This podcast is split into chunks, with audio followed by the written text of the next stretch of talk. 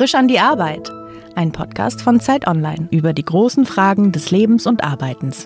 Herzlich willkommen bei Frisch an die Arbeit. Mein Name ist Daniel Erk. Heute zu Gast ist Pia Frey, Gründerin und Co-Geschäftsführerin von Opinary. Richtig, hallo. Herzlich willkommen. Magst du vielleicht erstmal kurz erklären, was deine Firma, dein Start-up macht? Würde man noch in der Größe, in der sich die Firma bewegt, noch sagen, dass ihr ein Start-up seid Auf überhaupt? Auf jeden Fall sind wir noch ein Start-up. Wie viel seid ihr denn? Wir sind äh, knapp sechzig Leute, glaube ich, gerade. Mhm. Ein bisschen drüber. Und sind aber auch äh, auf jeden Fall noch start-upig unterwegs in vieler Hinsicht. Ähm, Opinary kennt, vielleicht, kennt man vielleicht als User, wenn man Artikel liest, wo man häufiger eine Frage im Text findet und dann so eine Grafik, auf der man sich positionieren kann, zum Beispiel so ein Tacho, wo ich mich zwischen zwei Polen positionieren kann und dann sehen kann, wie ich zu anderen, im Vergleich zu anderen Usern stehe. Das heißt, man sieht dann nachher diesen Pfeil, der so nach rechts, links zeigt und sagt sowas, ähm, ist alles ganz schlimm? Ja, nein. Und dann kann man sagen so, ja. Und dann sieht man, alle finden alles ganz schlimm und ich finde das so mittelschlimm und dann kann man sich verorten. Das ist ein sehr gutes Beispiel. Ja, genau so funktioniert es aus User-Perspektive. Ja. Und äh, dieser, dieser Tacho, den man kennt, das ist eines von unseren Tools, wahrscheinlich so das bekannteste aus einer User-Brille. Das, das heißt, das wird bei Online-Medien eingesetzt als Umfrageinstrument, kann man das so nennen? Ähm, das kann man so nennen. Also erstmal sozusagen haben wir, ist es aus User-Perspektive, ist es so ein niedrigschwelliger Weg, sich zu Themen zu positionieren. Wenn man so daran denkt, hm. wie man sonst in, in äh, Artikeln, also im klassischen Content unterwegs ist, dann liest man da ja im Grunde sehr, also liest man so, wie man eine Zeitung liest. Und ähm, wir wollten, hatten haben überlegt, wie man Usern eine Möglichkeit geben kann, sich einfacher mhm. zu positionieren und auszudrücken und zu verstehen, wie man, wie so der Meinungstrend einer Community mhm. ist. Und äh, Kommentarspalten waren da so mal so ein bisschen äh, hochschwellig, würde mhm. ich sagen. Oder auch nicht immer die nettesten Spaces. Bei euch, bei Zeit Online ist es sehr nett. Hier ist sehr nett, ja. Und das wird genau, das wird genutzt von, von Unternehmen und von, mhm. von Verlagen, die das, äh, die damit mit ihren Zielgruppen in Kontakt treten. Aber das heißt, wenn ich quasi als Leser meine Meinung kundtun will, aber keine Lust habe, die nächsten drei Stunden in irgendwelchen Diskussionen über Nebenaspekte zu versinken, dann kann ich bei euch einmal klicken, habe quasi meine Position der Welt mitgeteilt und kann dann den nächsten Text lesen und das gleiche dort wieder machen. Also ich würde sagen, das schließt sich überhaupt nicht aus und ich lese hm. auch manchmal ganz gerne Kommentarspalten. Hm. Manchmal ist das so ein bisschen masochistisch, aber eigentlich häufig lese ich sie gerne, aber es ist, ähm, äh, es ist ein ja, genau, es ist sozusagen ein Weg, sich einfacher auszudrücken und die meisten machen das, mhm. weil sie sehen möchten, wie vergleiche ich mich denn, wie bin ich denn im Vergleich zu den anderen Lesern hier unterwegs in meiner, in meiner Haltung. Wie kommt man zu so einer Firma? Wie kamst du auf die Idee? Woher kam dieser Impuls, das zu machen? Ich bin eigentlich, ähm, ich habe als Journalistin gearbeitet und war äh, hier in Berlin an der Axel Springer Akademie und mhm. bei der Welt. Und ähm, in allen Redaktionen, in denen ich gearbeitet habe, war fand ich es total überraschend, wie wenig Präsenz der Leser im Newsroom hat. Also wie wenig Kontaktmöglichkeiten man mhm. hat, man als normaler produzierender Redakteur hat, ähm, seine User zu se- zu verstehen und äh, zu wissen, wie die, wie die zu verschiedenen Themen ticken. Also mal schnell eine Frage zu stellen, zu sagen, so was, was interessiert euch eigentlich? Was interessiert euch da auf mhm. einer Themensetzungsebene, aber auch, wenn wir jetzt sozusagen einen ähm, launigen Kommentar zu, keine Ahnung, zu der österreichischen Regierungskrise schreiben, mhm. dann ist, heißt es nicht, dass ich meinen Leser nach dem Mund schreiben möchte, aber zu wissen, wo steht denn so ungefähr der Pegel? Was ist so die Meinung da und wie hat mein Kommentar, mein launiger Kommentar, was hat der für eine Auswirkung auf die, keine Ahnung, zwölftausend Leser, die das gelesen haben? Mhm. Das fand ich irgendwie eine Brücke, die nicht da war. Und das hat sich auch darin ausgewirkt, dass es sauschwer ist, ja, eine, ähm, äh, so eine, eine loyale Beziehung zu Lesern aufzubauen, mhm. was einerseits aus dem Verständnis kommt und andererseits aber auch, dass, ähm, dass kein Dialog stattfindet oder sehr wenig hm. in der Kommentarspalte. Und da war sozusagen Opinary die Idee, die im ersten Schritt von meinem Bruder ausgegangen ist, hm. der da der überhaupt nichts mit Medien zu tun hatte, der gesagt hatte, aus einer User-Perspektive findet er, findet er es seltsam, dass er so wenig angesprochen wird, außer eben sozusagen auf einer Werbeebene, wenn er hm. in klassischem Content unterwegs ist. Und da war so äh, Opinary im ersten Schritt mal so eine ganz, ganz experimentelle und rudimentär umgesetzte ähm, Version, wo die ich in der Redaktion, in der ich damals gearbeitet habe bei der Welt, einfach mal probiert habe, wie man mit einer einfacheren Dialogmöglichkeit mhm. einen besseren Kontakt zum Leser aufbauen kann und ihn so organischer ansprechen kann. Das heißt, du hast mit deinem Bruder zusammen gegründet, ja. auf Grundlage eurer unterschiedlichen Kompetenzen und eines Gesprächs über deine Arbeit eigentlich. Ja, genau so. Wir hatten uns vorher wirklich nie vorgenommen, zusammen zu gründen. Mhm. Ähm, aber da ist so ähm, einfach in so einem Gesprächsprozess diese Idee entstanden, die sich von da aus dann äh, relativ schnell weiterentwickelt hat, wenn wir, während wir beide unsere, unsere Hauptjobs hatten. Und als dann hatten wir irgendwann einen Punkt erreicht nach so anderthalb Jahren, als wir so, also aus den dünnen Umsätzen, die wir gemacht haben, das so ähm, auf einer sehr, sehr ähm, ja, so simplen Ebene finanziert mhm. haben, ähm, aber gleichzeitig schon eine relativ große, schnelle Ausbreitung in so äh, Online-Portalen mhm. gefunden haben, wo dann so der Punkt da war, okay, jetzt ähm, da ist irgendwie was. Ähm, wir erreichen damit schon ein paar, paar Millionen Leser jeden Tag. Und ähm, jetzt mal ganz oder gar nicht, probieren wir mal das aus, daraus ein richtiges Geschäft zu machen, ein Businessmodell dahinter zu, zu stellen und so weiter. Ähm, oder nicht. Und das war halt so ein äh, klares Ja. Und dann ist unser dritter Mitgründer noch an Bord gekommen, der mhm. unter anderem äh, neben seiner ganzen äh, Expertise auch so, dass teilweise manchmal ja natürlich so strapazierte Geschwisterverhältnis oder launige Geschwisterverhältnis. Ist das so? Also am Am Anfang total, mussten wir total lernen, miteinander zu arbeiten. Klar, man ist halt irgendwie als Geschwister im Kopf auch erstmal, bleibt man irgendwie auf der Stufe von vierjährig und neunjährig stehen und das mussten wir schon wer ist, lernen. Wer ist älter? Mein Bruder ist älter, hm. ja. Das heißt, du musstest dich auf die Hinterbeine stellen und sagen, so hör mal, ich bin zwar deine kleine Schwester, aber hier sind wir Partner und es ist nicht so, dass du mir wie vor fünfzehn Jahren sagst, mach mal so und dann mache ich so, sondern das war tatsächlich so ein nicht. Prozess. Also es war ja. so, dass als wir gesagt haben, okay, lass es uns ähm, immer mit Haut und Haar versuchen und eine Finanzierung aufgenommen haben und ein Team aufgebaut haben, da war so die Komponente, kriegen wir das so als äh, in unserer Geschwisterkonstellation, ähm, äh, kriegen wir das hin oder, oder zerfleischen wir uns da? Das war so eine Herausforderung und so ein, ähm, so ein ähm, Fragezeichen an der ganzen Sache. Das hat sich total geändert. Jetzt erlebe ich das als so einen krassen Luxus, dass wir zusammenarbeiten, weil man sich einfach mhm. so mega gut kennt, weil wir echt gut sich ergänzende so äh, Expertisefelder haben und unterschiedlich sind, aber natürlich irgendwie unendlich vertraut. Also du hast quasi die mediale Expertise. Was macht dein Bruder? Mein Bruder hatte so einen Finanz-Business-Hintergrund. Okay. Der ist ja Business-Kasper. Der war, mhm. in, einer, ähm, der war in, in einer Bank, hat er gearbeitet. Dann hat er ähm, in Harvard einen Business-Master gemacht und hat mhm. da auch viel mehr, als ich das so in meiner deutschen Ausbildung jemals mitbekommen habe, dieses so Big Thinking infiltri- infiltriert mhm. bekommen. Und ähm, das hat sich auch immer gut ergänzt, dass so die äh, Ideen, die ich manchmal habe, von meinem Bruder sehr gut auf so ein größeres Level gedacht werden können. Und das ist teilweise was sehr Undeutsches, so zu denken, okay, äh, ist das jetzt das nächste Twitter oder ist das das nächste whatever? Und aber das, diese Gedankenspiele braucht man, um Sachen konsequent durchzudenken. Mhm.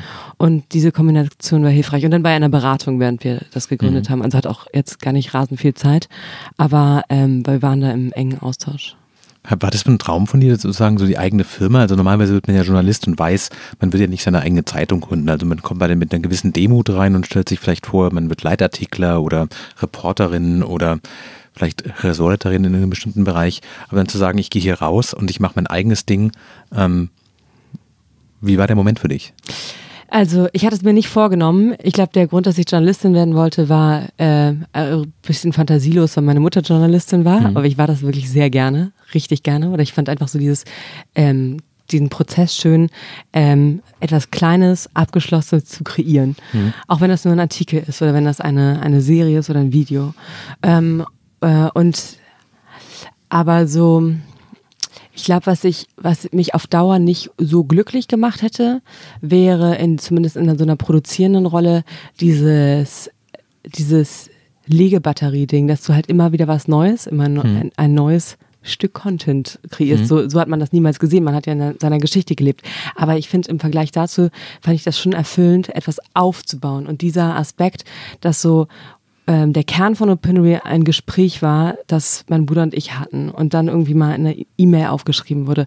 Und die, wie sich das sozusagen wie so ein Organismus immer, immer größer mhm. entfaltet, entfaltet, entfaltet, das ist total erfüllend. Und, ähm, oder irgendwie also dass die Bausteine nicht für sich einzeln bleiben, sondern dass man daraus wirklich ein Haus baut dann ja, letztlich. Genau, ja, genau, genau. Mhm. Und ähm, das hat, hatte, glaube ich, einfach so eine Magnetwirkung. Das kann man auch innerhalb mhm. eines Verlagshauses tun und innerhalb eines, als Angestellter in jedem Unternehmen, mhm. dass man irgendwie etwas aufbaut. Aber ähm, das hat natürlich ein anderes Tempo, wenn man das in Eigenregie macht und, äh, und nicht zwölf irgendwie Vorstands- äh, Pitches machen muss, bevor man irgendeine, irgendein Projekt umsetzen kann. Du hast gerade gesagt, du wolltest, bist Journalistin geworden aus einer bestimmten Motivation raus. Was wolltest du denn als Kind werden? Auch Journalistin. Aber Immer mal, schon. Ich wollte, also nee, ich wollte irgendwann mal, ich wollte, glaube ich, mal Bühnenbildnerin werden, dann wollte ich auch mal Gärtnerin werden. Ähm, und Hast du was Handwerkliches, was dir eigentlich auch nahe ist, aber was man ab irgendeinem Punkt dann nicht mehr verfolgt in deinem Leben? Ähm, Ja, ja, ja. Ich habe, glaube ich, immer, ich war gerne, ich habe so gerne gebastelt, auf mhm. jeden Fall. Ähm, und dann aber, dann wollte ich Autorin werden und dann ähm, haben mir aber alle gesagt, damit wirst du sehr, sehr arm. Und ähm, und dann meinte ich halt, ja, okay, dann Journalistin. Und ich habe auch sozusagen viel Zeit bei meiner Mutter in der Redaktion gebra- verbracht, als ich mhm. sehr klein war und irgendwie, das war dann so eine vertraute Welt. Mhm. Und, äh, aber noch eine Sache zu diesem äh, Gründen und diesem Sprung machen, ähm, auch von einem Journalistenalltag zum Gründen. Das war, wurde mir auch alles sehr leicht gemacht, weil ich bei Springer gearbeitet habe, bei Axel Springer, bei der Welt, und die haben diese Idee total gefördert oder die haben mhm. ähm, mir alle Möglichkeiten gegeben, dass ich das innerhalb dieses Hauses umsetzen konnte mhm. und, und probieren konnte und hatte da sau viel Unterstützung. Ich glaube nicht, dass das so hätte entstehen können, wenn da nicht so ähm, ein paar Zampanos gesagt hätten, ja, das ist ja ganz interessant. Und äh, das heißt, du musstest keinen so einen klaren Cut machen nee. und sagen sowas, ich kündige jetzt und ab morgen muss ich von den Umsätzen irgendwie leben, die wir da nebenbei bisher gemacht haben, sondern es war ein organischer Übergang vom Journalismus, Arbeiten im Haus, zu probier das doch mal aus, ja. fang das mal an. Genau. Und dann seid ihr irgendwann, dann bist du aber trotzdem irgendwann da raus. Dann bin ich irgendwann da raus. Wie war aber der letzte Tag in, als Journalistin? Das ist eine gute Frage. Also ich war davor, war ich ähm, für ein paar Monate im Silicon Valley ja. ähm, bei einer Beteiligung von, von Springer und habe da so Audience Development Themen gemacht. Aussie im In, in Kannst du erklären, was Audience-Development-Themen sind? Audience-Development ist sozusagen die Frage, wie du ähm, den, ähm, also es sind ja erstmal Inhalte da hm. und ähm, Artikel, und Audience-Development im weiteren Feld ist die Frage, wie du diese Inhalte, die da sind, in die richtigen, an die richtigen Zielgruppen bekommst. Hm. Und dazu gehörte auch ähm, das Thema, wie man mit diesen Zielgruppen in einen hm. äh, interagiert, was man über die weiß und um sie ideal anzusprechen. Und das natürlich auf Facebook. Ähm, postest du einen Artikel anders, als wenn du den auf der Startseite deiner Website platzierst. Mhm. Und das ist alles, sind so Audience-Development. Also zielgruppengenaue Ansprache von redaktionellen Inhalten, zu überlegen, so wer liest wann was. Also ich vermute, sowas wie in der Mittagspause hat man eine andere Reichweite als morgens um zehn, genau. weil da alle in Besprechungen sitzen. Genau, genau, und findest andere Sachen interessant. Uhr, ja. Und dann findest du vielleicht mhm. aber auch auf einer persön- persönlichen Ebene andere Sachen interessant als dein Nachbar. Mhm. Und ähm, diese Frage, wie, Inha- wie, äh, wie ähm, du dir deine Zielgruppe ansprichst und aufbaust, das ist Audience Development. Mhm. Und jedenfalls war ich da für vier Monate und glaube ich, ja, ungefähr vier Monate. Und das war natürlich irgendwie eine prägende Erfahrung in einer sehr, sehr, sehr anderen Arbeitswelt. Ähm, ja, also sozusagen alles. Dann warst du angefixt von Startup Life. Dann war ich zumindest sozusagen schon mental ein Schrittchen, ein Stückchen mhm. weiter weg von dieser Arbeitswirklichkeit, mhm. äh, die man da in dem äh, goldenen Axel Springer Hochhaus jeden Tag mhm. erlebt. Und das hat dann lauter die Frage gestellt, will ich das hier weitermachen? Will ich hier wieder irgendwie bei der Welt weitermachen oder will ich mein eigenes Ding machen? Und im Silicon Valley wird man natürlich mega mit so äh, Gründungsspirits äh, infiltriert, und das hat so diesen Sprung, würde ich sagen, so vorbereitet. Aber ist der bisschen schmutzige Kern dieses Startup-Dings nicht, dass man quasi die ganze Zeit sprintet in der Hoffnung, dass es irgendwann mal honoriert wird, aber wenn es nicht honoriert wird, dann sprintet man sich quasi in die Müdigkeit rein? Ich glaube, solche Startups, die diese Logik haben, die gibt es. Das sind aber die, die äh, klar von einem Exit-Szenario ausgegründet werden. Also das heißt, wie baue ich hier etwas auf, was in einer Marktlücke hm. das größtmögliche Potenzial hat, um dann von Unternehmen X Y Z gekauft zu werden. Und da optimiert man sich einfach sozusagen in sehr hohem, großem Tempo unter möglichst geringen Kosten oder manchmal auch nicht, wenn man sehr viel Finanzierung hat, ähm, aber optimiert man sich darauf hin. Und ähm, wir haben ja Opinary angefangen, wir hatten da nicht mal einen Businessplan, als wir angefangen haben, mhm. sondern erst nur diese, diesen Ideenkern. Das heißt, du bist Überzeugungstäterin und nicht wegen des Geldes im Spiel. Ja, also für mich ist sozusagen, ähm, ich glaube nicht, dass ich das mein Leben lang machen werde, und ich glaube, wir als komplettes Team ähm, sind sehr fasziniert davon, was wir da jeden Tag machen und wie sich das entwickelt mhm. und was das für eine äh, Macht entfaltet. Aber keiner sagt, hier arbeite ich, bis ich äh, fünfundsechzig bin. Aber du hast wahrscheinlich trotzdem keine sechsunddreißig-Stunden-Woche, oder? Äh, nee. nee. Du lachst also. Wie, wie viele Tage die Woche arbeitest du faktisch? Also erstmal, ja, ich arbeite fünf Tage die Woche und am Wochenende kommt da wahrscheinlich so äh, immer im Schnitt ein halber, dreiviertel Tag zusammen, den ich etwas mache. Halber Tag, würde ich sagen. Aber am Wochenende oder jeden Tag einen halben Tag? Nee, äh, am Wochenende kommt da sozusagen äh, zusätzlich zu den mhm. Wochentagen, Montag bis Freitag, mhm. kommt am Wochenende wahrscheinlich im Schnitt nochmal so ein halber Tag dazu, den mhm. man äh, wirklich operativ weiter an was arbeitet. Und mhm. dann aber ähm, hat, hat das Wochenende auch viel Platz in der Regel für so diese großen Kopfthemen, die man nicht äh, in einer E-Mail abhakt, sondern wo man sich Gedanken machen muss und wo man irgendwie ein paar irgendwie Problemzonen oder Herausforderungen, die eine die größerer Natur sind, so, so in seinem Kopf arbeiten lassen kann. Zum Beispiel? Also zum Beispiel, ähm, zum Beispiel ist es äh, für uns gerade, stehen wir gerade an so einer Schwelle, wo wir im letzten Jahr sauschnell gewachsen sind, irgendwie so von dreißig auf knapp sechzig Leute in ein paar Monaten. Und ähm, inner, innerhalb dieser größeren Struktur, die wir haben, ist es gar nicht so einfach, gutes, das ist ein dummes Buzzword, aber sozusagen, ich glaube, es ist Innovationsmanagement zu machen. Das heißt, einen Prozess zu gestalten, wie aus dem, was da ist, so ähm, die nächsten Produktschritte gegangen mhm. werden. Was man damit im nächsten Schritt möchte, was, welche Ideen man ausprobiert, in welchem Prozess man die ausprobiert.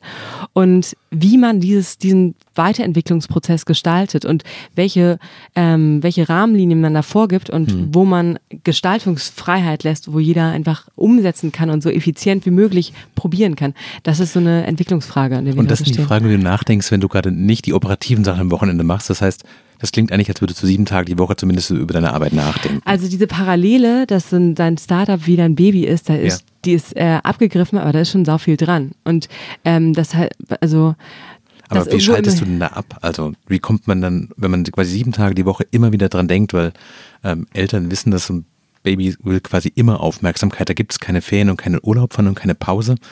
Ähm, wie kommt man da runter von diesem quasi vierundzwanzig Stunden am Tag, sieben Tage die Woche irgendwie dabei sein? Also es ist total, ähm, es ist, würde ich sagen, krass wichtig für jeden Gründer oder für jeden, der mit auch mit viel mit Leidenschaft an seinem Job arbeitet, dass man sich mit Menschen umgibt, die nichts mit dieser Bubble zu tun haben. Mhm. Und dafür bietet das Wochenende zum Beispiel Raum, ähm, sich mit anderen Leuten zu umgeben, andere Gespräche zu haben. Und da kann daraus auch eine Idee entstehen, wo man dann sich eine mentale Notiz macht, oh, das ist, das muss ich mir merken. Mhm. Ähm, oder das könnte man dafür mal überlegen. Und, ähm, und das ist wichtig. Dann Also halt so, dann ich bin ja so viel auch in New York, weil wir da ein Office haben und, ähm, und Kunden und ich. Also ihr habt in Berlin und New York Offices und London. und London. Genau. Das heißt, du bist sehr viel im Flugzeug. Ich bin auch viel im Flugzeug, ich zahle ja. aber auch, ich zahle, ich kompensiere. aber Ach, die Frage war jetzt, die C O zwei Frage ist wichtig. Ist total ja, wichtig. Das ist das ein ist großes echt, Thema. Das spielt für mich schon irgendwie im Kopf eine Rolle, wie, wie so oft ich in ein Flugzeug steige, was man, ja. da, was man da eigentlich macht. Aber, aber jedenfalls New York bietet auch nochmal auf einem anderen Level so Möglichkeiten, über Sachen nachzudenken oder abzuschalten, weil er einfach so eine krass ähm, inspirierende Stadt ist und man so von jedem Umf, von jedem Ort, wo man ist, irgendwie mit Ideen oder mit Inspiration einfach angesprungen wird. Und alleine in New York unterwegs zu sein, finde ich eine total, oder also zu laufen einfach, finde ich einen total guten Weg, so ähm, den Kopf in eine andere, so in ein anderes mhm. Tempo zu bewegen. Und ja, dann halt so, weiß nicht, äh, schwimmen und joggen und malen und äh, irgendwelche anderen mhm. Sachen machen, klar. Wie viel Prozent deiner Zeit verbringst du in Flugzeugen? Ähm... Das habe ich nie ausgerechnet. Also Flugzeug, innerhalb von Deutschland fliegen wir nicht, sondern fahren nur Zug. Das ist so eine äh, Opinary-weite Regelung, die wir uns gegeben haben. Äh, deswegen verbringe ich auch gut Zeit im Zug. Ähm, unterwegs wahrscheinlich, ist sauschwer zu sagen, vielleicht fünfzehn, zehn, zehn, fünfzehn Prozent meiner mhm. Zeit vielleicht, das ist wahrscheinlich zu viel, meiner, zehn, fünfzehn Prozent meiner Arbeitszeit, mhm. würde ich sagen. Und ich finde das aber, ähm, ich habe das gelernt, total zu mögen, weil, ähm, weil man da alleine ist und... Im Flugzeug. Ja, man ist sozusagen jetzt ich verstehe, nicht, was du meinst, man, man ist nicht ansprechbar so mhm. oder man muss nicht ähm, im Austausch stehen und ähm, ich finde das äh, richtig geile Mietzeiten manchmal und man kann auch total gut Sachen hören, also ich ähm, lese wenig, aber ich höre viel und manchmal ist es natürlich grauenhaft, wenn dann irgendwie, ähm, f- f- also wenn dann wenig Platz hat und es eng und stinkt und so weiter, dann ist, kann nervig sein, aber eigentlich freue ich mich immer auf längere Trips. Was ist denn für dich Glück am Arbeitsplatz? Also welche Tage sind die Tage, wo du rausgehst und denkst, Das hat richtig Spaß gemacht.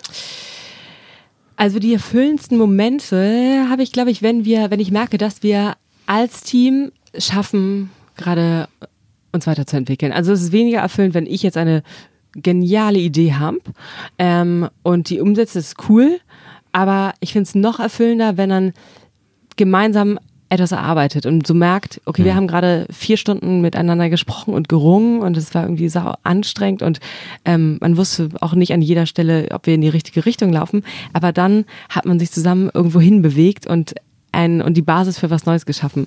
Und dieses, dieser Moment, wenn das aus dem Team kommt, wenn das so gemeinsam erarbeitet wird, mhm. das finde ich total erfüllend und ist so, glaube ich, trägt so dazu bei, dass, oder ist so eine Komponente von dem, was man auch so am Arbeitsplatz, bra- Arbeitsplatz braucht. Mhm. Diese, diese Teamerfahrung einfach. Mhm. Hast du das Gefühl, das, was du gerade machst, ist auch deine Berufung?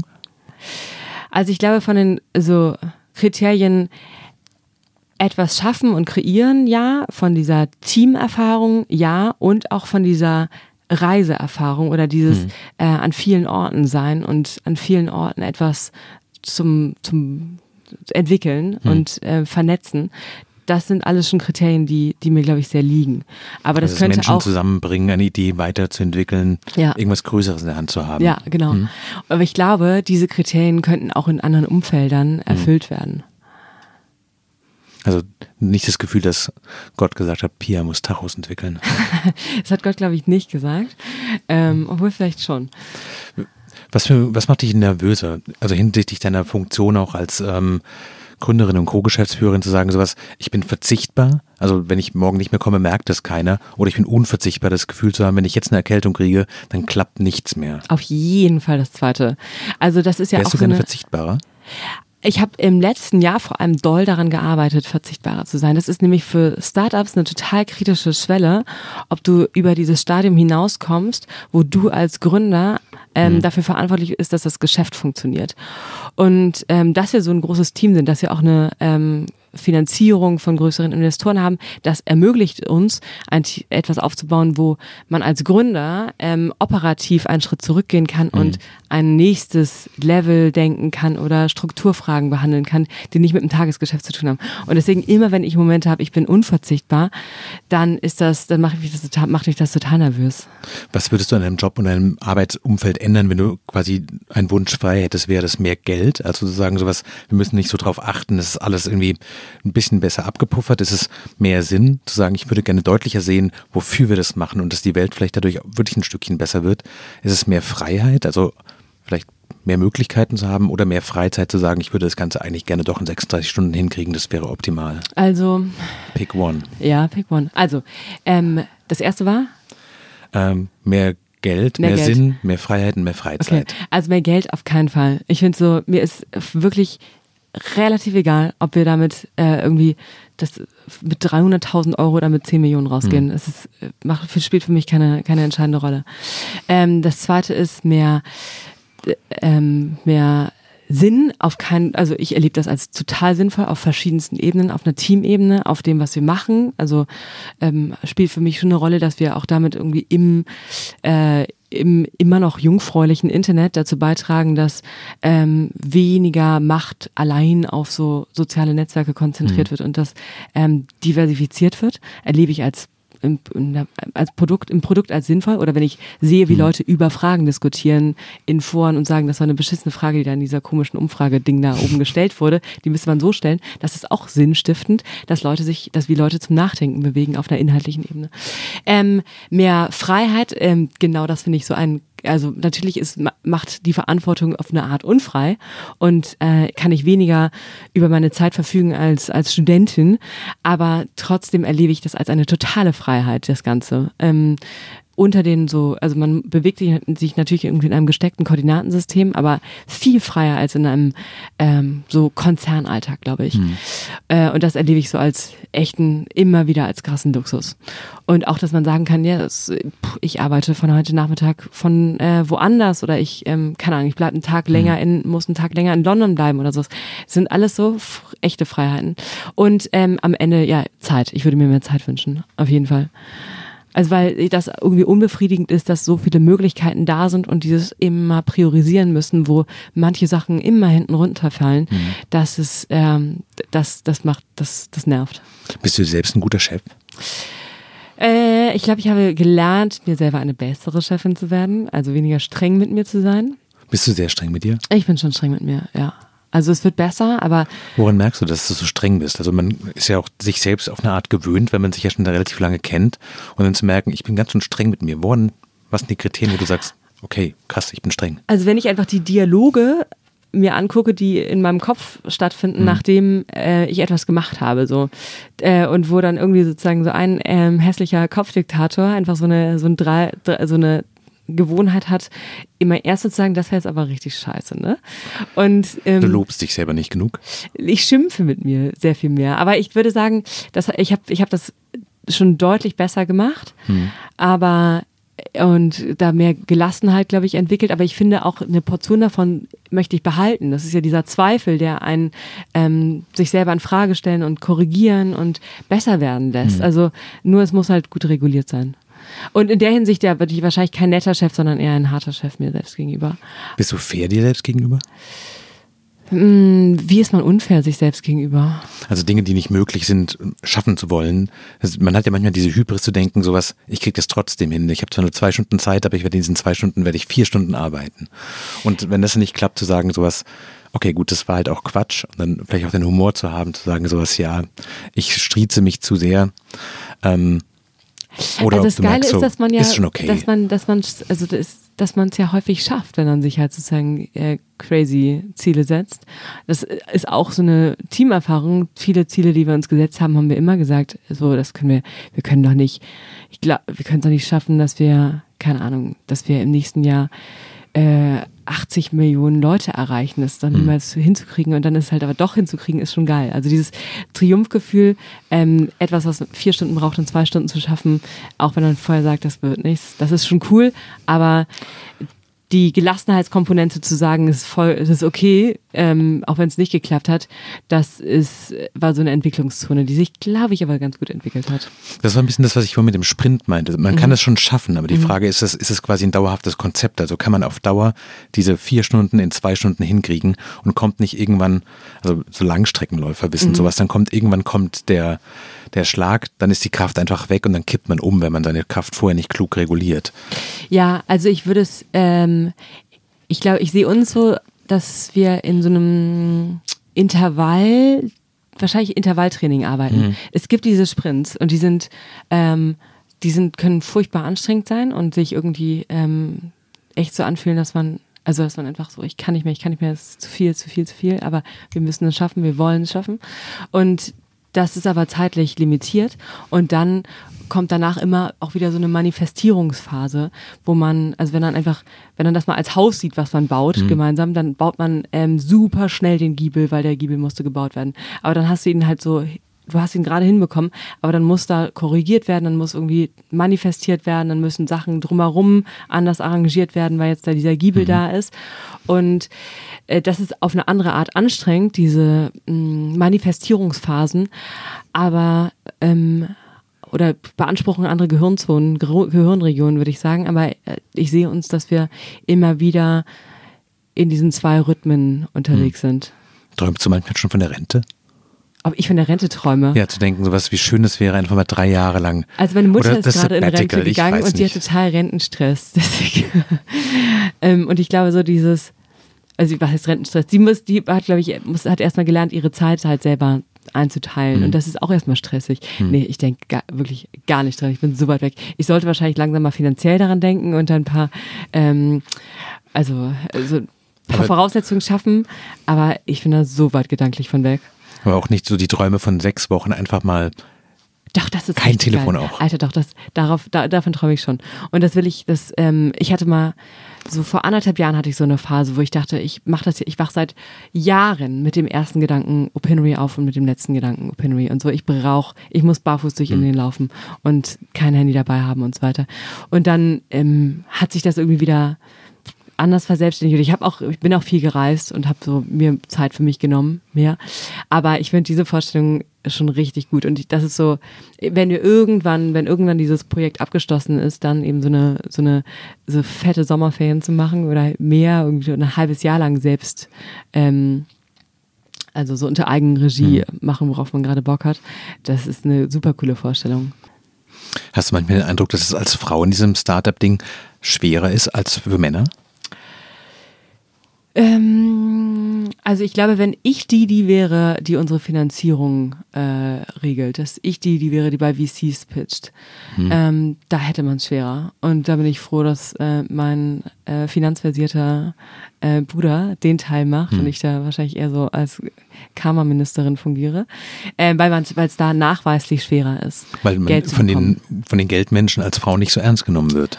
Ja, weil es wahrscheinlich, also das sind, äh, V Cs sind häufig Männer, es gibt so aus, aus ähm, U S A immer mehr ähm, Fonds, die Frauen explizit fördern oder, oder mhm. Minorities. Ist in Deutschland aber noch nicht so. Aber es ist eigentlich schrecklich, dass es nur dann funktioniert, wenn man sich auf die Fahne schreibt und es vornimmt, aber dass wenn eine Frau reinläuft mit einer guten Idee, dass dann eine komplette Branche, die das Geld in der Hand hat, immer noch so ein bisschen schmunzelt. Und es ist halt aber auch ein zweiseitig, zweiseitiges Ding, ne? Also es gibt auch einfach sehr viel weniger Gründerinnen. Also ich habe jetzt die Zahlen. Aber die Frage ist ja, was bedingt was? Also ja, es ist halt, wo ist die Henne und wo ist das Ei? Ich glaube, das ja. ist beides, beides irgendwie. Ähm, und wird wahrscheinlich und hoffentlich in zehn Jahren auch schon sehr anders aussehen. Aber auf der Ebene, ja, haben es Frauen nachweislich schwerer. Äh, Begegnet dir so Sexismus ganz konkret? Ich glaube, ich bin da häufig, ehrlich gesagt, ein bisschen blind für. Ich habe sozusagen, ich bin, wenn ich im Opinary-Kontext unterwegs bin, dann begreife ich mich nicht so als Frau, sondern das ist eher so... Also ich ich ich spiele ich sehe ich diese Rolle tickt bei mir nicht mit und deswegen sehe ich wahrscheinlich manche Sachen, die sexistisch zu kategorisieren sind, bekomme ich nicht mit. Natürlich so manchmal, also es sind schon häufiger in dieser Szene äh, auch so Tech, Medien, Marketing, da bin ich schon manchmal auf Abendessen, wo irgendwie achtundneunzig Prozent Männer sind und dann so mhm. drei Frauen und dann fallen manchmal Sprüche, wo man denkt, Alter, also wie wie komplett absurd. Aber ich lasse das auch nicht so an mich ran. Also wenn ich kann, korrigiere ich es, ähm, bin da häufig äh, in dieser scheiß Lose-Lose-Situation, entweder lachst du und betrügst dich damit mhm. selber oder du lachst nicht und dann musst du erstmal ein anstrengendes Gespräch führen. Ähm, aber es, hat, es spielt in meinem Kopf nicht so eine Rolle. Es ist sozusagen nicht die Mission, auf der ich unterwegs bin. Aber es gibt auch nicht die Situation, wo jemand irgendwie ins Büro kommt zu dir und sagt, ich würde jetzt gerne mal den Chef sprechen und bringen Sie mir mal einen Kaffee. Nee, das hatte ich noch nicht. Das passiert nicht mehr. Nee. Ich glaube aber ehrlich gesagt, irgendwie habe ich auch, ähm, kann ich auch manchmal ganz gut sein, meine eigene Autorität mitbringen und ähm, oder, oder vermitteln. Das, das ist mir noch nie passiert. Also du hast quasi das Alpha-Tier-Ding gelernt. Ich würde es nicht Alpha-Tier nennen, das sehe ich, so sehe ich mich nicht, weil Alpha-Tier für mich anders assoziiert ist. Das ist so dieses so, hoppla, hier komme ich. Was ich eigentlich mag und genieße, dass man ähm, so nicht sein muss und trotzdem ähm, Chef sein kann. Chefin. Also Souveränität ausstrahlen. Ja, und irgendwie, mhm. ähm, also alle so Boss-Klischees äh, habe ich schon in verschiedenster Form, glaube ich, widerleg- widerlegen können. Manchmal aus Versehen und manchmal absichtlich. Hast du ein Beispiel? Ja, zum Beispiel dachte ich einfach am Anfang, als wir losgelegt haben, als es einfach so eine sehr, sehr, sehr äh, dürftig umgesetzte Idee war und ich das dann so äh, Chefredaktion und Vorständen und so weiter vorgestellt habe, weil ich mir da irgendwie einen Termin organisiert mhm. habe, dachte ich, jetzt muss ich hier sau professionell sein, das hier äh, so vorzustellen und muss anders sprechen und muss ordentlich aussehen und so weiter. Und das, was heißt so ein Kostümchen anziehen oder was heißt das konkret? Meine Mutter hätte sich ein Kostümchen gewünscht, aber das hieß dann einfach vielleicht äh, kein Fleck auf der Bluse haben oder sowas. Und das ist jetzt egal. Das ist vollkommen egal. Es ist vollkommen egal. Also es kann sein, dass ich einen blinden Fleck habe und Leute sagen, wenn ich den Raum verlasse, Alter, wie, wie hat Dien gesprochen, wie sah Dien aus? Ja. Glaube ich aber nicht. Ähm, es funktioniert ja auch. Ja, ja. Und deswegen glaube ich, muss man sich nicht danach richten, was erwartet wird in deiner mhm. Rolle, sondern glaube ich, tut sich einen Gefallen, wenn man da nach seiner eigenen Fasson unterwegs ist. Und manches fällt ja wahrscheinlich in Chefklischees und manches überhaupt nicht. Herzlichen Dank. Danke dir. Das war Frisch in die Arbeit. Heute zu Gast war die Opinary Gründerin und Co-Geschäftsführerin Pia Frey. Schön, dass du da warst. Schön, hier gewesen zu sein. Wenn Sie noch Fragen haben und uns schreiben wollen, unter frisch an die arbeit at zeit punkt de können Sie uns gerne Mails mit Hinweisen, Fragen und was immer Ihnen auf dem Herzen liegt schicken. In zwei Wochen kommt die nächste Folge. Vielen Dank, dass Sie zugehört haben. Frisch an die Arbeit, ein Podcast von Zeit Online. Konzipiert und moderiert von Leonie Seifert und Daniel Erk. Produziert von Maria Lorenz, poolartists punkt de.